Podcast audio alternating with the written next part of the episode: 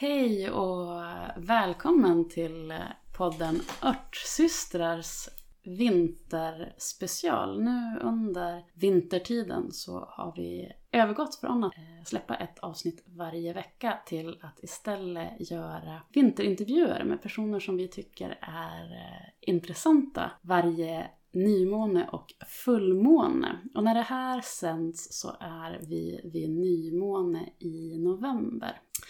Med mig här idag är Malin Harry. Välkommen Malin! Tack så mycket! Vill du berätta lite grann om vem du är? Eh, jag är en eh, före detta lärare eh, och förskollärare som hittade rätt andligt för ungefär tio år sedan. Så idag så driver jag ett företag som heter Lyckobackens Levande Eh, där jag jobbar som reiki-master och eh, håller i kurser, ger enskilda behandlingar, eh, anordnar meditationskvällar och retreats och sen så säljer jag också produkter som jag tillverkar från saker som jag odlar hemma i vår trädgård på Lyckobacken.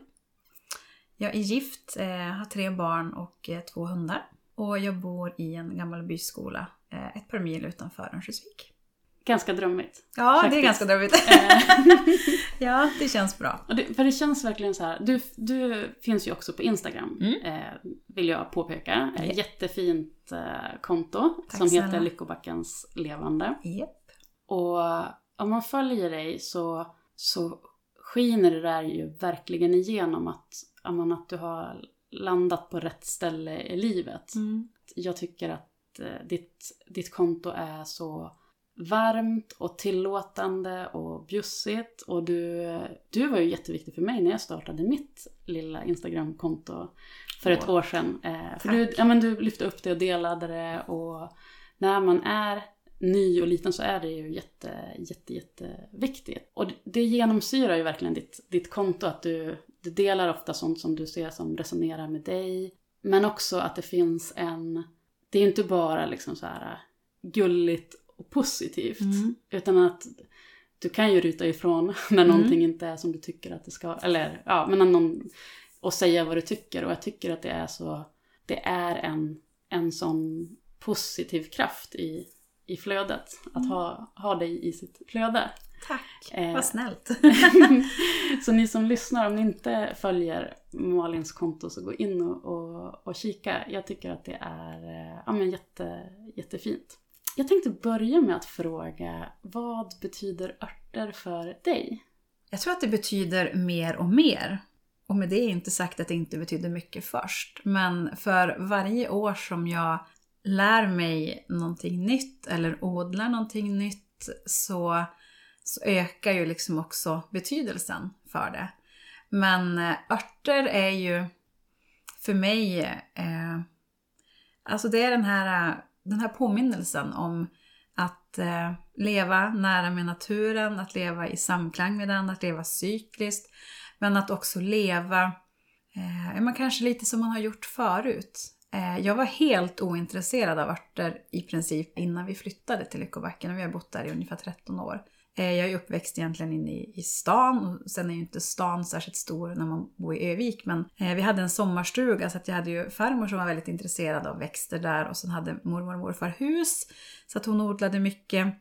Eh, och det var just de här gamla läkeväxterna som, som de odlade då när de växte upp. Med ringblommor, blåklint, det var liksom mycket ört örter och den generationen var ju fortfarande så mycket också att man tar ju hand om allting, man tar ju tillvara på precis allting. Så att det har ju liksom alltid funnits naturligt jämte mig när jag har växt upp men det har ju ändå inte varit någonting som blev något särskilt intresse så. Eh, och när vi flyttade till, till Lyckobacken så, vi har ju en väldigt stor tomt, så fanns det ett litet växthus och en liten örtträdgård med liksom de vanliga kryddväxterna runt. Och sen vart det ju liksom att Ja, jag har alltid haft ett stort matlagningsintresse så då var det roligt att ta tillvara på kryddväxterna. Och så vart det ju att man utökade lite grann för varje år. Och ja, och då, när man har liksom när man har varit med själv, när man har satt en planta eller man har liksom drivit upp frön, då väcker man ju liksom hela tiden den här känslan i sig av att vilja ta tillvara det man har gjort. Fascinationen blir ju mycket större än om man går och köper en kruka basilika på ICA eller Coop liksom. Mm. Så att eh, jag tror att ja, för varje år så, så väcker det liksom mer och mer fascination och förundran i mig. Och en, en längtan också över att vilja lära mig mer. Och där är ju du en fantastiskt stor förebild. Jag är ju så fruktansvärt glad och tacksam att du har startat ditt Instagramkonto och att du är så otroligt generös med tips på hur vi som följer dig kan liksom ta tillvara på saker. Du tipsar om böcker, du tipsar om poddar. Alltså det är ju en otrolig guldgruva. Så att då känner jag att då triggas du igång ytterligare också. Ja, och det som jag tycker, det här har vi pratat om tidigare i en livesändning. Det som är så kul med dig och som är liksom skillnaden mellan oss och i, i för jag tror att vi är, jag tror att vi tycker ganska mycket samma om väldigt mycket saker men samtidigt så är vi väldigt, väldigt olika. Ja. Och jag tycker att det är så himla, det är så spännande med, med folk som är helt olika en själv. Och just när det gäller örterna så är det ju så intressant hur du och jag har valt helt olika vägar till örterna Mm. i hur vi har lärt oss. Mm. Ehm, för att jag, ja men jag är en sån här bokslukare Mm. eh, och har liksom varit, ja men pluggat mycket och varit väldigt liksom logiskt styrd. Så för mig så, så var det så självklart att ehm, ja, men gå en utbildning, läsa massa böcker. Men du har ju, ditt sätt att, att närma dig örterna har ju varit mycket mer intuitivt. Mm. Och jag har för mig när vi pratade om det här senast att, att du faktiskt inte ens äger en örtbok.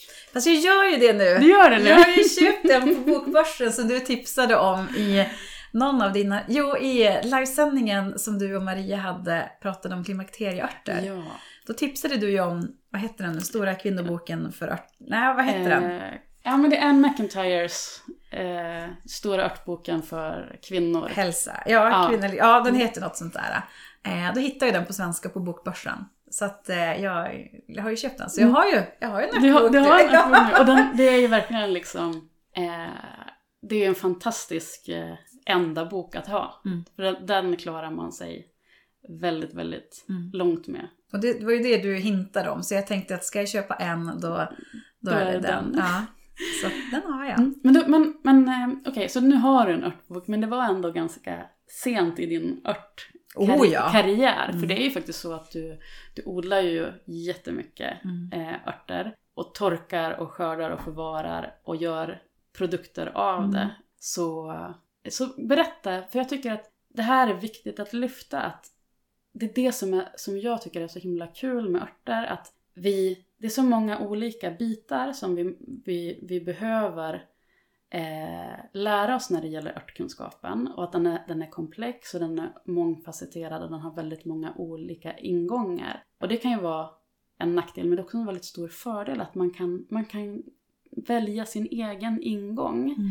Och man, man måste inte gå en kurs, man måste inte ens börja med, med örtböcker, för det har du bevisat. Så berätta lite, hur, hur, hur var din väg? Jag tror att det blev mest så att men jag, jag hade ju som koll på alltså, kryddväxterna. Det man liksom ofta använder i matlagning. Sen eh, tror jag nog att lavendel och... Ja, lavendel var nog den allra första liksom lite mera läkande växten som jag plockade in. Sen har jag ju såklart, alltså menar rosmarin, oregano, alla de är ju också räknas ju liksom in som läkeväxter men de är ju vanligare liksom matörter Mm. så. Så då vet jag att vi odlade lavendel och så gjorde jag såna här små doftpåsar som jag la in i linneskåp och lite sådär. Och sen, alltså det blir ju lite sådär att när man börjar nysta i någonting så, så dyker ju de här grejerna upp. Att när jag helt plötsligt liksom stod där med några buketter lavendel och tänkte så här, men de här kanske man kan, kan eh, göra något te av. Så liksom helt plötsligt så ramlar man in på någon sida eller någon fäller en kommentar eller något sånt där. Så liksom, då börjar man ju som peta lite grann i det. Eh, men mycket handlade det nog om att jag tänkte att man måste kunna göra någonting mer av det.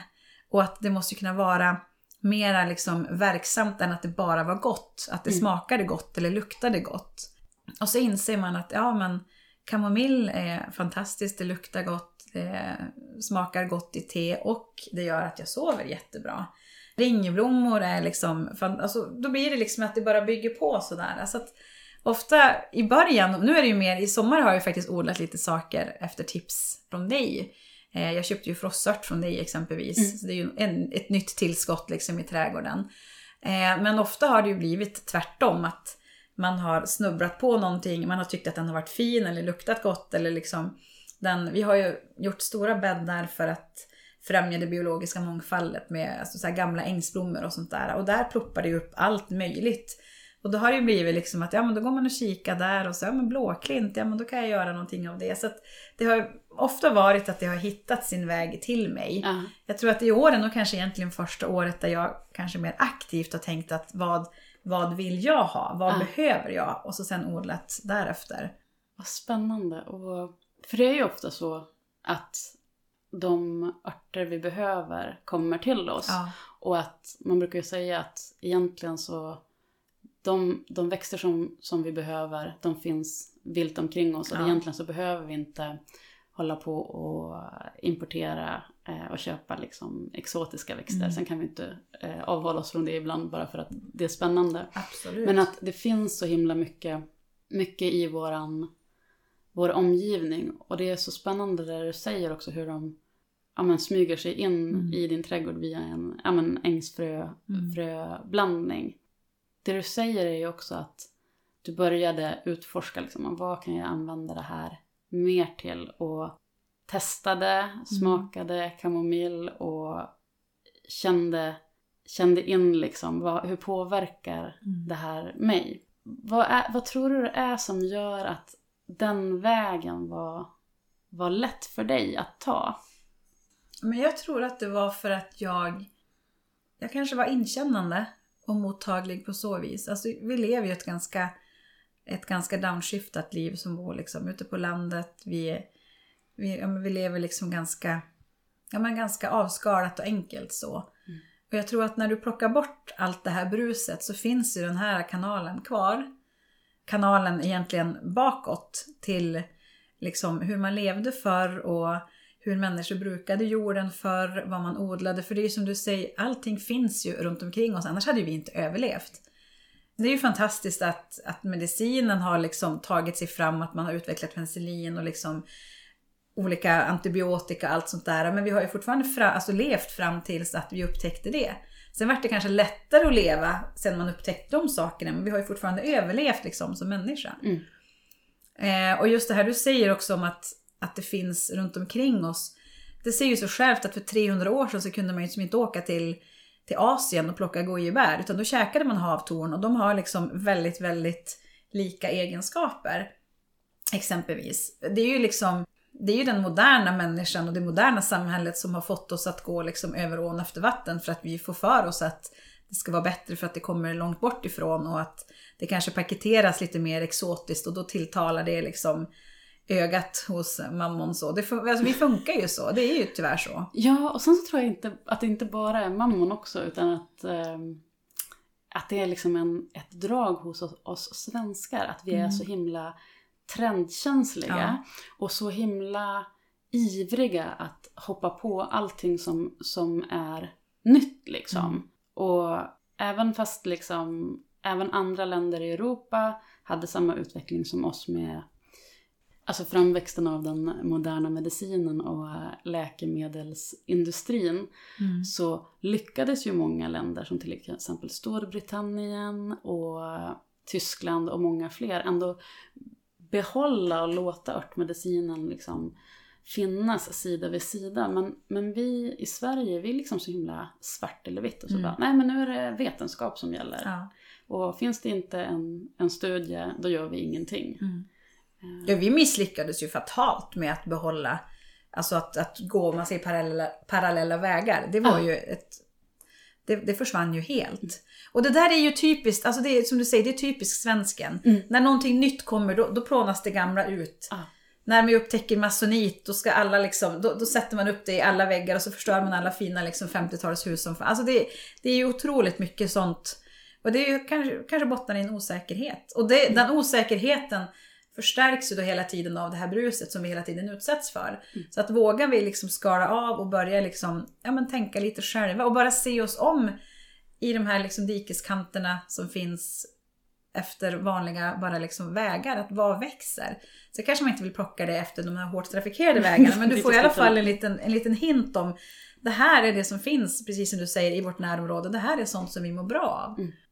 Ja, det kändes bara liksom som att det, det utvecklades, det vart en slags förlängning i hur jag levde livet i övrigt också. Mm.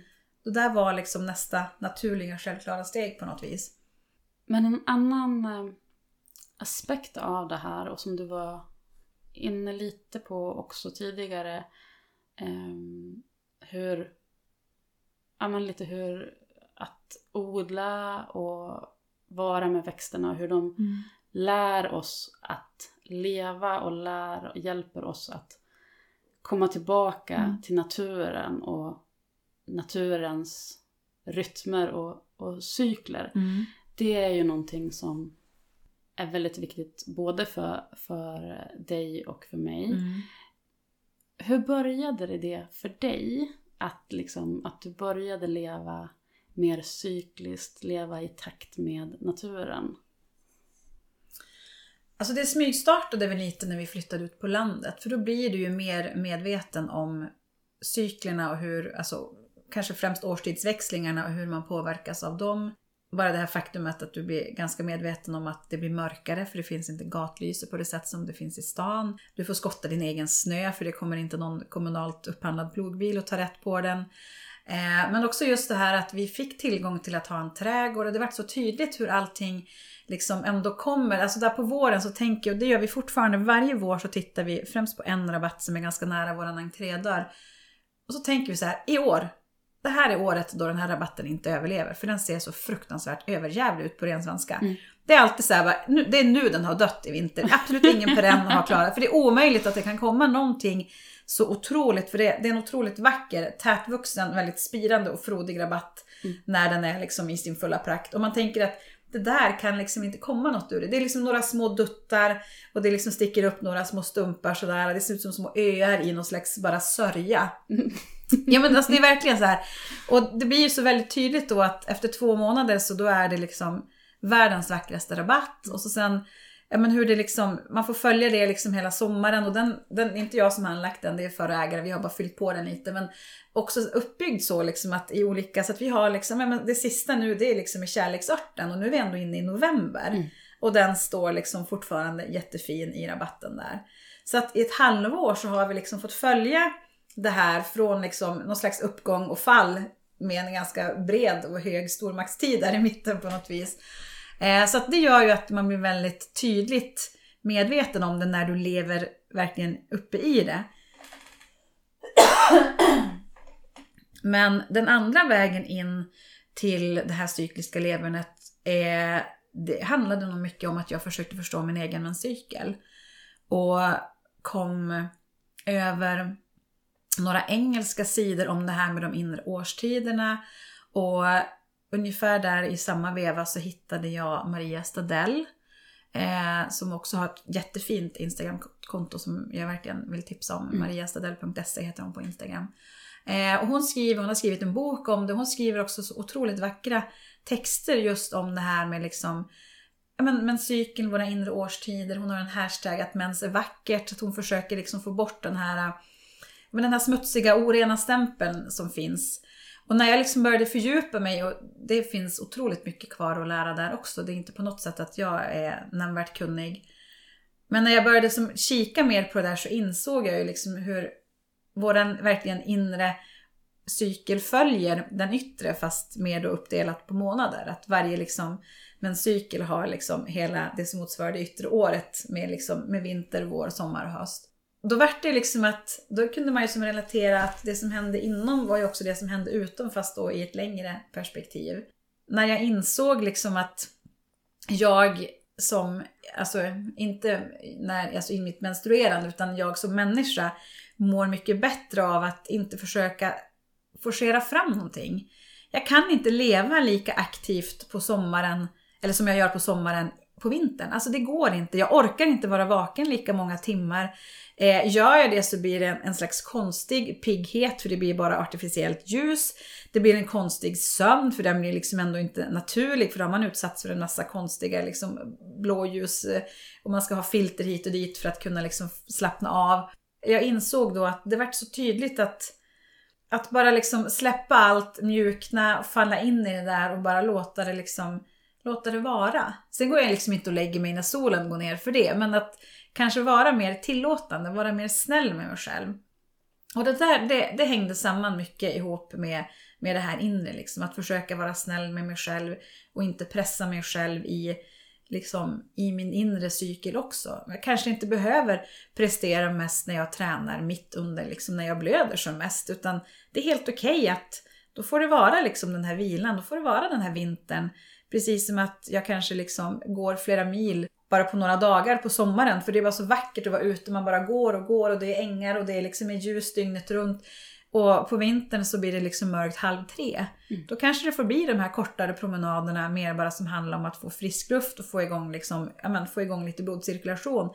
Men att man liksom kan göra den där kopplingen. Och jag tror, att, alltså jag tror att människor skulle må så otroligt mycket bättre om vi kunde göra det. Samtidigt så tror jag att det är svårare att leva cykliskt om du bor i större städer. Mm. För då har du hela tiden, det är, liksom, det är flashande McDonalds-skyltar och det är liksom spårvagnar eller tunnel. Alltså det är hela tiden ljud, ljus, det är liksom ett helt annat tempo bara i energierna, i mm. luften liksom. Och årstiderna märks inte riktigt på samma Nej. sätt. Även om det blir snöslask under mm. vissa perioder när man bor om man i Stockholm. Mm. Eh, men, eh, men det blir inte lika tydligt som det blir här. Och bara mörkret är ju en mm. indikator för oss att ta det lugnt. Mm. Men också snön ja. tycker jag är så befriande att när den när den kommer på riktigt, då är det game over ja. för eh, allt, vad, liksom, allt möjligt som man kan göra utomhus ja. i trädgården eller jag brukar ju försöka liksom förbereda lite för, för nästa år men, men nu i november, förr eller senare så kommer det liksom att ja, men mm. nu, nu går det inte längre, nu är det, nu, nu är det kört och att det är så, det är så skönt och, och befriande. När man inte bor på landet och man bor i, i en stad så, så får man inte de, de signalerna Mm. Eh, att det blir det här tydliga stoppet. Och sen tänker jag också att vi har det ju, både du och jag är ju egenföretagare mm. och vi, vi lever ja, men, liv där vi har prioriterat ja, men att, att leva ganska enkelt och att faktiskt mm. kunna styra över våra tider och mm. hur, vi, hur vi belastar oss mm. över, liksom, dels på helår men även att kunna jobba kanske lite intensivare vissa, mm. vissa veckor under månaden och andra inte. Men har man ett, um, har man ett riktigt jobb att, mm. att gå till där andra sätter, sätter prioriteringarna så är det ju svårt. Mm. Och det är det som är grejen att hela... Jag tänker att det är viktigt att, liksom, att poängtera det att det är jättehärligt att ha det så, så, så som vi har att vi kan anpassa. Mm. Men att alla, alla har inte den, den möjligheten.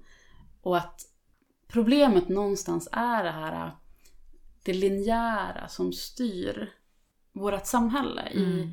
i, i liksom hur, dels hur vi jobbar och att det är ja men det är mammon som du säger mm. med det är konsumtion och prestation och men också att att det stannar inte bara med i jobbet. Mm. Utan vi tar med oss de där idealen och den här, den här prestationen. Att vi hela tiden ska liksom göra saker, mm. bevisa saker, bocka av att göra listor, listor även in, in i, i hemmet.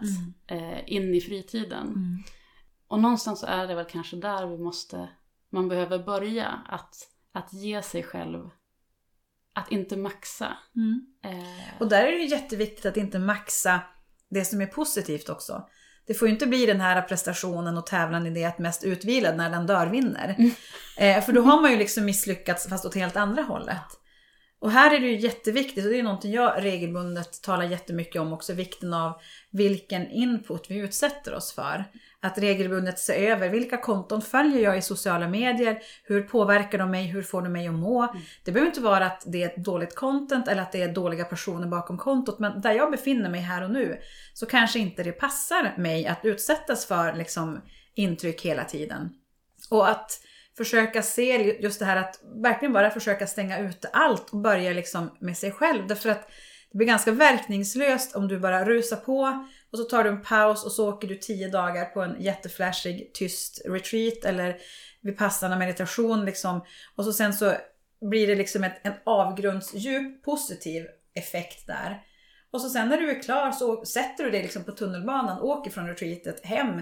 Och sen på måndagen så börjar liksom det här ekorrhjulet igen. Men på två veckor så har ju du liksom snurrat upp allting som du liksom landade i. Och jag tror att det kan nästan vara ännu farligare än att på något sätt gå och ha det liksom jämnjävligt på något sätt. Mm. Därför att det blir sådana otroliga tvära kast och sådana ytterligheter. Att då kastas du verkligen emellan hela tiden. Jag skulle ju verkligen så vilja få folk bara liksom att vända inåt. Jag kör ju stenhårt på Instagram med mitt, det har väl blivit något slags motto, det här med att har du andetaget så har du mm. allt. Att verkligen så här bara, sätt dig ner, slut ögonen, se till att det kanske är tyst om du vill ha det, eller om du vill ha musik, lägg händerna bara över hjärtat och bara andas och bara känn hur det känns.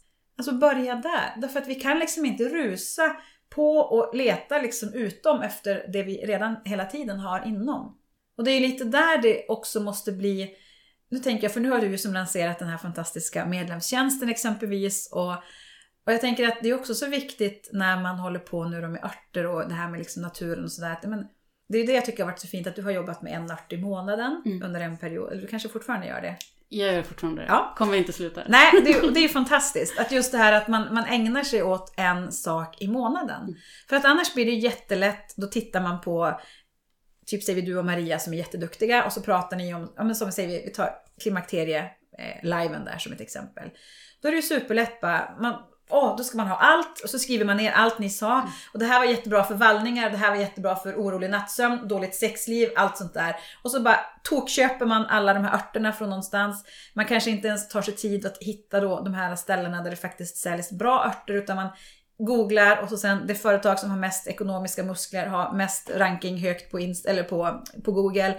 Och så, det blir liksom, då blir det den där stressen i alla fall.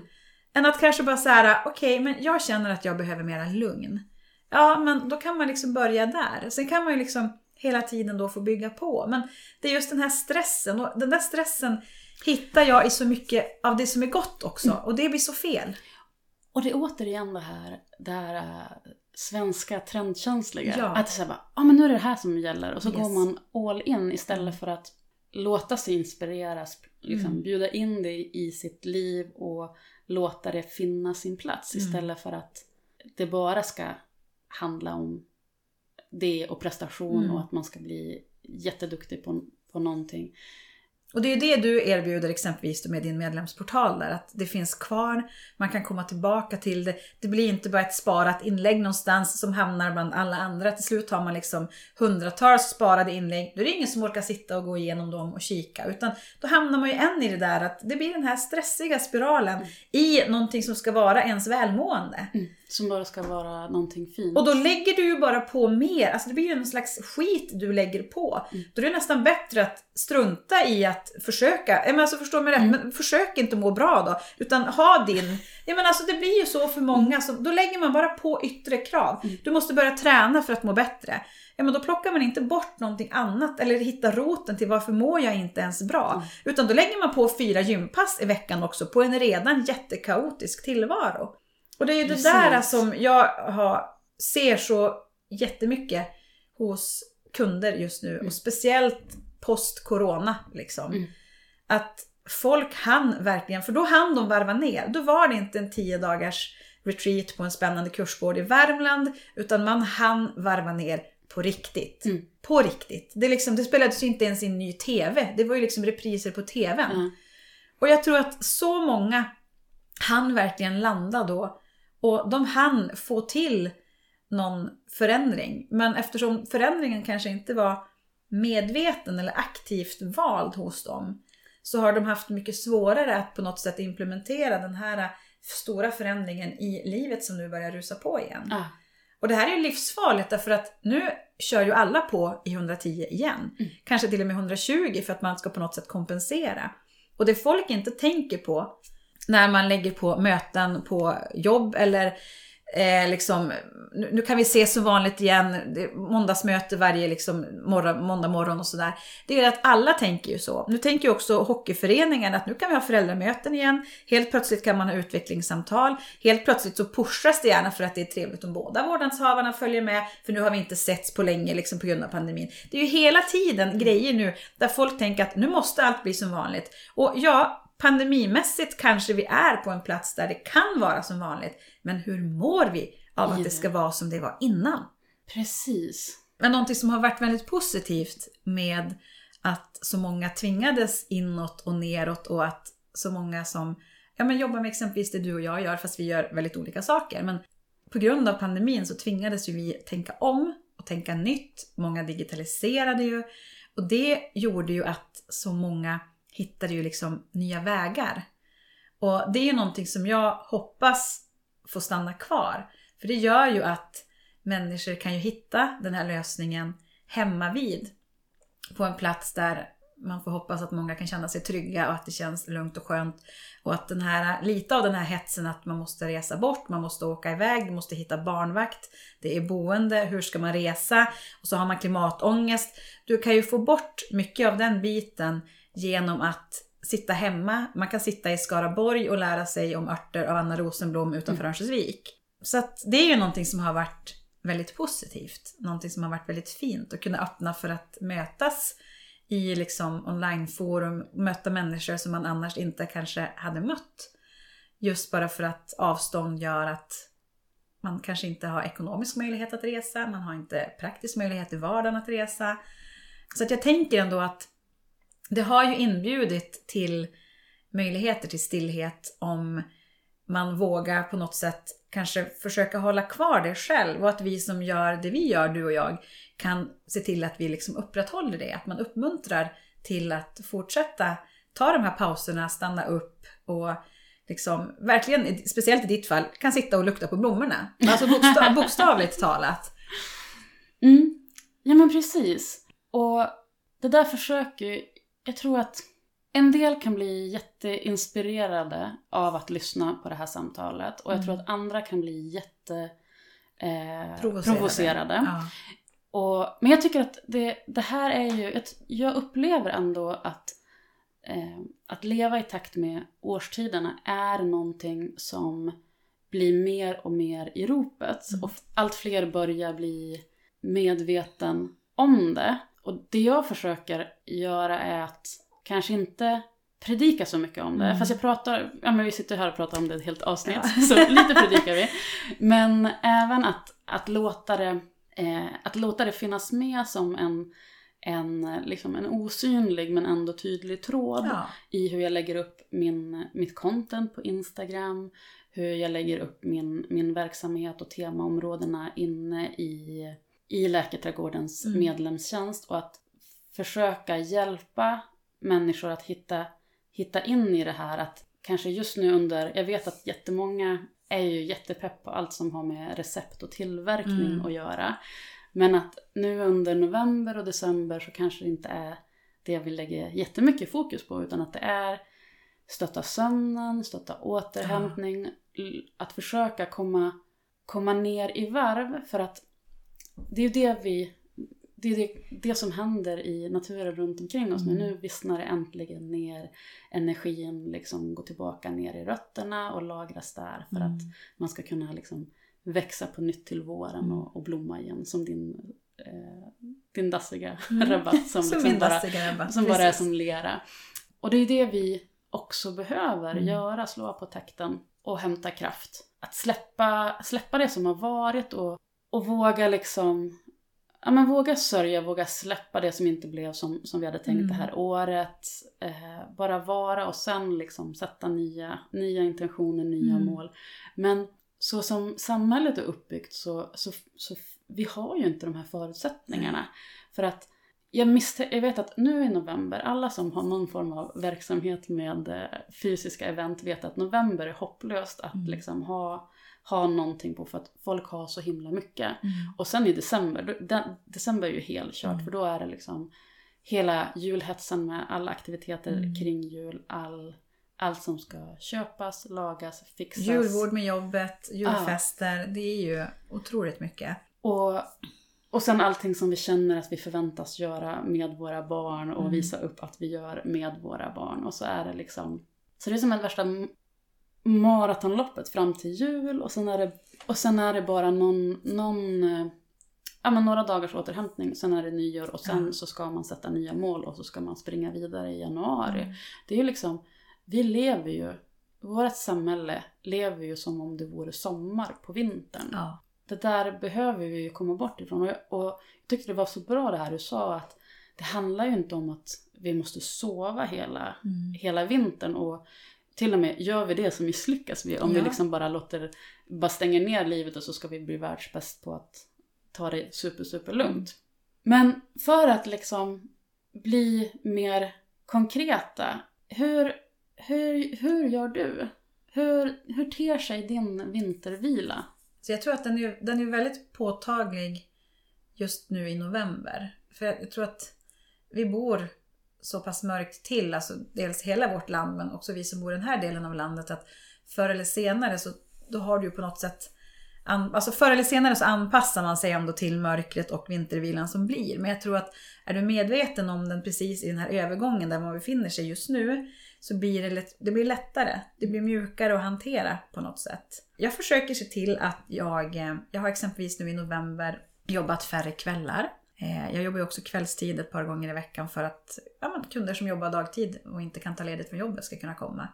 Men i fjol så lärde jag mig att eh, i november kan jag inte ha lika många kvällstillfällen som vad jag har de övriga månaderna. Eh, så det har jag tänkt på inför i år. Eh, för att helt enkelt ge mig själv några fler kvällar av att inte behöva pressa in jobb också. För jag menar, vi har tre barn, det är träningar, det ska skjutsas och hämtas och man jobbar över och lite sådär. Så att det har varit en, en jättefin möjlighet, eller någon gåva att ge sig själv. Och jag tänker att då sitter kanske också folk och tänker att det är lätt att göra för någon som jobbar som egen företagare. Men jag tänker att något annat man kan göra också är att man kan ju försöka hushålla med det som går att hushålla med. Man kan ju försöka påverka där man kan påverka.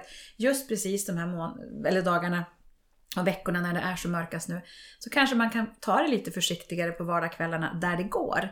Det kanske inte är just nu man också ska hinna klämma in liksom fika med kompisarna eller såvida inte det är någonting som tillför någonting jättemycket för en.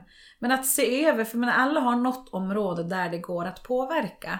Alla har vi någonting där det går att liksom plocka bort, skala av, hämta in liksom någonting annat. Eh, så det, det har jag gjort. Jag försöker också se till att jag sover eh, mina timmar. Eh, det blir alltid väldigt tydligt den här årstiden att jag behöver sova mer timmar. Eh, så det försöker jag ge mig. Jag eh, försöker verkligen lyssna till att nu är jag trött, då går jag och lägger mig. Jag kikar liksom inte på klockan och tänker att men gud jag kan inte gå och sova så här tidigt utan är jag trött så lägger jag mig. Jag eh, försöker att eh, Stöttar mycket med örter. Jag använder alltid lavendelolja innan jag ska gå och sova för att liksom verkligen, även när jag redan är trött, men för att verkligen så här äh, få mig ännu bara så djupare, få liksom ännu högre kvalitet på sömnen. Så att jag har alltid lite lavendelolja under fotsulorna. Eh, jag försöker tänka på att inte äta innan jag precis ska gå och sova. Så att eh, man ska liksom, kroppen har, har liksom gjort bort den här förbränningen och enbart kan liksom fokusera på återhämtning. Så det handlar nog liksom mycket om att, men att höja kvaliteten på saker. Och jag tänker också på det du säger om det här med eh, att det är lätt att man tänker att ja, men, jag kan inte påverka någonting för att mm. jag har en anställning och så. Men vi styr ju ändå, vi styr ändå över våra kvällar. Och mm. Eh, just när det gäller det här med träningar och, och, mm. och skjutsningar, vi kommer ju inte undan dem. Nej. Men vad vi, vad vi gör under dem kan vi ju faktiskt styra. Vi kanske inte måste fara runt och göra 7000 ärenden mm. den, den kvällen. Mm. Och jag för mig att, la inte du upp någon, ett inlägg bara härom veckan. Då du var iväg och så skjutsade du på en träning och så satt du i bilen och ja. bara liksom andades. Ja, det gjorde jag. Och det var så härligt. Det hällregnade och jag satt bara en hel timme medan de hade karate. Och bara andades, jag läste några sidor i en bok som jag hade med. Jag hade shaga i min termosmugg. Och det var så himla skönt. Det var otroligt härligt. Och just det här att det vart ju både en mental och själslig återhämtning men i och med att jag bara satt så vart det ju också en fysisk återhämtning. Mm. Alltså jag hade ju liksom, men pulsen var låg, jag fick bara sitta, det var liksom varmt och gott. Alltså det var, ja. Eh, och jag tror att måste man pressa in saker så kanske man ska hellre försöka pressa in det då kanske på dagen just de här veckorna som mörkret fullkomligt så överrumplar oss. För det blir ju alltså det blir den känslan av att vi överrumplas. Ah. Vi vet ju varje år att nu blir det mörkt. Varje år när mörkret kommer så tänker man ju jävlar vad, alltså det är så mörkt. Ah. Hur kan det vara så här mörkt? Och det är ju någonting som åtgärdas i vårt fall när snön kommer. Mm. Eh, men innan så, fram tills dess så tror jag det att, ja men vill vi träna, ja, men vi kanske kan försöka träna då på lunchen. Vi kanske är lite piggare då. Även om vi behöver kanske vila och sitta ner eh, med kollegor i matsalen eller sådär så kanske man ändå kan under två, tre veckor göra det då istället för att göra det efter jobbet eller på kvällen. Mm. Bara för att försöka få de här kvällarna. Försöka liksom men bjuda in den här, liksom, den här förberedelsen. De här kravlösa ja. kvällarna som bara får, får vara som de Precis. vill bli. Ja. Och jag tycker det är så fint där hur du, när du pratar om hur du lägger upp din vintervila, att du inte går in i en, liksom, ja, men en lista, jag gör det här, det här, det här och det här och det här, utan mm. att ditt tänk kring vintervilan bygger på dina erfarenheter från förra året och att det mm. är, ja, men som du uttrycker det, att du ger dig själv det du behöver, att du, du lyssnar och, och är lyhörd för, för kroppens behov av, av vila. Och jag tänker försöker tänka lite liknande när det gäller vinter, vintervilan.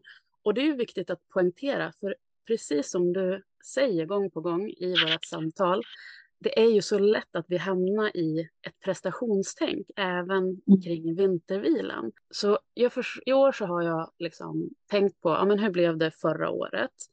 Och att för mig så tycker jag att även fast man försöker avsluta eh, saker och ting i god tid innan jul så har ju omvärlden en, en eh, tendens att liksom glida in och, och störa. Så i år har jag liksom verkligen tagit, backat tillbaka alla deadlines. Så att redan nu, nu november är liksom sista intensiva arbetsmånaden. Och sen har jag, ja, och så har jag satt liksom en deadline, eller till och med Maria och jag vi har satt den gemensamt, att vi ska ses i, eh, den första helgen i december tillsammans med lite andra örtmänniskor på Biskops Arne och då ska, då ska allt, allt poddande vara klart. Mm. Eh, och för mig så har det liksom blivit liksom att det här ska bli startpunkten för, för vintervilan. Och sen har jag haft ett jätteintensivt år, så för mig har det också varit viktigt att, eh, eller att jag vet att jag behöver det stödet att för att komma ner i varv och sluta liksom, liksom dra, dra iväg med alla idéer och tankar som man har. Så jag har ju liksom där lagt upp en för mig en ganska drömmig eh, december där jag, jag har den. Mm. Och sen så har jag, eh, ska, jag ha ett, ska jag göra ett digitalt retreat med min yin-yoga-lärare Magdalena. Eh, helgen oh, efter. Ja, men sen har jag bokat dels reiki med dig där den tionde och sen på fredagen den sextonde och det här var jag ganska snabb med att boka i början av året. Eh, ja, du var, du var supersnabb. Jag ska ju delta på din, din fina closing of the year-ceremoni. Så in, mm. avslutningsvis så skulle jag vilja att vi pratar lite om, om den, för jag tycker att den är så fantastiskt bra. Vill du berätta vad det mm. är? Ja, men det har jag ju gjort den i alla år som jag har haft lokalen eh, på plats. Sen gör jag ju även den i digital form eh, på Instagram eh, genom en live. Och eh, i år så kommer det att bli onsdag den 21 på vintersolståndet. Eh, det kommer jag att lägga ut eh, mer om sen på Instagram. Men alltså det är Ja, egentligen precis som det låter. En ceremoni där vi, där vi stänger ner det gångna året. Man träffas tillsammans med andra, men man jobbar enskilt. Det är ingenting man liksom delar, såvida man inte har någon att få göra det. Men vi jobbar oss igenom allting som har varit mindre bra och allting som har varit bra med, med det gångna året. Det är ganska många eh, uttömmande, eh, igångsättande frågor. Frågor som jag vet att många bär med sig en ganska lång stund efter också. Sen brukar jag vara ganska snabb på att komma med nästa fråga, för tanken är inte att vi ska sitta fem minuter med varje punkt och liksom, då tar ju eget över. Det viktiga är liksom att man, man får skriva ner det som kommer till en allra först.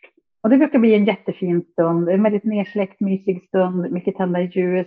Vi börjar med en kort meditation tillsammans och sen avslutar vi med en längre kristallvila där jag spelar på mina kristallskålar. Det att veta är ju liksom att vi lämnar ju inte det här året liksom öppet, utan vi, vi riktar ju fokus framåt. Det som har, inte har varit så bra, det lämnar vi ju liksom bakom oss och vi avslutar liksom med att sätta ett nytt fokus inför det nya året. Så att det är ju liksom, tanken är ju att det ska vara en positiv och en härlig stämning när man, när man liksom gör det här bokslutet sen. Så det brukar bli väldigt, väldigt fint. Eh, är man med på Instagram med liven så har man hela januari på sig, sen brukar jag plocka bort den. Så att man har möjlighet att göra den. I fjol så var det, ja, jag vet att det var nästan 3000 personer som gjorde den eh, innan jag tog ner den i januari. Eh, så det är, oh, wow. ja, det är jättemånga som verkligen brukar jobba sig igenom den. Så det känns ju väldigt fint att kunna erbjuda den på plats exklusivt för åtta stycken också. Det finns någon plats kvar, i alla fall nu när vi träffas. Nej, men det, det är ju Eh, för jag råkade bara se det där av en slump förra året och så tänkte jag, ja men det här lät ju kul och så hoppade jag på det. Och det, det som var var ju att det var ju ganska jobbigt. Det är ju liksom ingen så här bara sitta och mysa mm. stund, utan man får ju verkligen liksom ja, men reflektera och så just det där att det inte är så himla mycket tid på varje fråga, mm. vilket är ganska nyttigt. Mm. Ja, nej, men jag, jag, jag tyckte att det var helt, helt fantastiskt. Och just också att du erbjuder den eh, och faktiskt bjussar på den på Instagram mm. är ju fantastiskt. Men det känns som att det är någonting som, som många behöver och det är därför jag tycker det är fint att kunna göra den lite innan. Eh, så att man inte sitter liksom på nyårsdagen och gör den. Sen kanske någon väljer att göra det, att titta på reprisen på, på Instagram och då är det jättefint. Men jag tror att för många så kan det vara skönt om det här att få liksom bida sin tid. Det får marinera runt lite grann i kroppen också innan, innan det nya året faktiskt börjar. Nu har vi ju nästan två veckor kvar eh, från det att i alla fall vi träffas fysiskt tills, tills det blir nyårsafton. Och jag tror att många kan behöva det. Sen kan man redan då börja implementera de här förändringarna som man faktiskt kanske kommer fram till att man behöver göra så kan man som smygstarta igång dem så blir det inte det här stora och liksom, nu är det nyårsafton, nu ska hela mitt nya liv börja imorgon och så måste jag släppa taget om allt exakt just nu. Eh, så att, eh. Men också just som du säger, att, att liksom stänga ner det som har varit mm. och inte liksom, jag tror att det också hjälper där den 16 liksom att, att man inte, att det inte är så att livet pågår ända in på, för det blir ju lätt så ända mm. in på liksom dagen före julafton att att man genom den här ceremonin ger sig själv möjligheten att få komma in i julstämningen mm. i, liksom, i ett större lugn. Mm. Ja, i år är det ju verkligen tydligt eftersom julafton blir liksom en lördag. Många kommer ju att jobba in i det sista. Det blir ju så. Eh, så kan det vara många andra år också. Man har jobb när man jobbar på helgerna. Men ja, idag, i år blir det nog väldigt tydligt att många kommer att ha den här stressen in i det sista. Ja, då ska vi ta och börja avsluta det här samtalet mm. som har handlat väldigt mycket om vintervilan, vikten av att, att skala av och våga titta inåt och hitta andetaget. Mm. Men eh, Maria och jag brukar alltid avsluta varje avsnitt med ett tips till lyssnarna. Yeah. Så jag tänkte att du skulle få ge det här tipset den här veckan. Och då undrar jag om du har något konkret enkelt tips för den som vill prova det här med, med vintervila och ta in det i sitt liv? Mm, jag tror att eh, man ska försöka att inte vara så rädd för mörkret. Eh, både mörkret som finns utom oss nu då, eh, speciellt på den här årstiden, men också det som finns inuti. Utan att faktiskt kanske sitta med mörkret. Att inte värdera, inte liksom prestera någonting kring det, utan att bara, liksom, bara vara i det och försöka ganska förbehållslöst acceptera det som, det som är. Det som visas kanske är Alltså nu har vi möjlighet när vi verkligen då tittar in och kanske hittar saker med oss själva som vi kanske känner oss mindre nöjda med. Och att istället för att värdera och liksom skamma det på något sätt, istället försöka ta liksom tillfället i akt att hur kan jag förändra, hur kan jag förbättra det här på något sätt? Och känna att det kanske också får ta den tid det tar. Förhoppningsvis har vi ju lång tid på oss. Det här är sånt vi kan jobba med även när, när mörkret har liksom gett vika och ljuset vänder åter också. Och sen också försöka se att precis som i trädgården så är det mycket som, som bidar sin tid i mörkret. Att tänka att det kan vi också få göra under den här vilan. Fundera kring vilka frön vi kanske vill liksom så och ta med oss ut i, liksom, i våren och sommaren sen. Vilka frön har vi förvaltat från tidigare år, eh, tagit rätt på, kanske liksom sparat. Men sen precis som i trädgården så kanske man också vill så någonting nytt, någonting som man aldrig har provat på tidigare. Så det är verkligen en tid för reflektion, men utan prestation. Så tänker nog jag. Det får nog bli mitt tips, tror jag. Tack, och där känner jag så här att jag vill inte säga något mer, utan det blev ett så himla fint slut på den här, den här stunden tillsammans med dig. Tack Malin så himla mycket för att du ville vara med i podden. Tack snälla för att jag blev tillfrågad. Du var fantastiskt fint. Jag är jätteglad. Tack.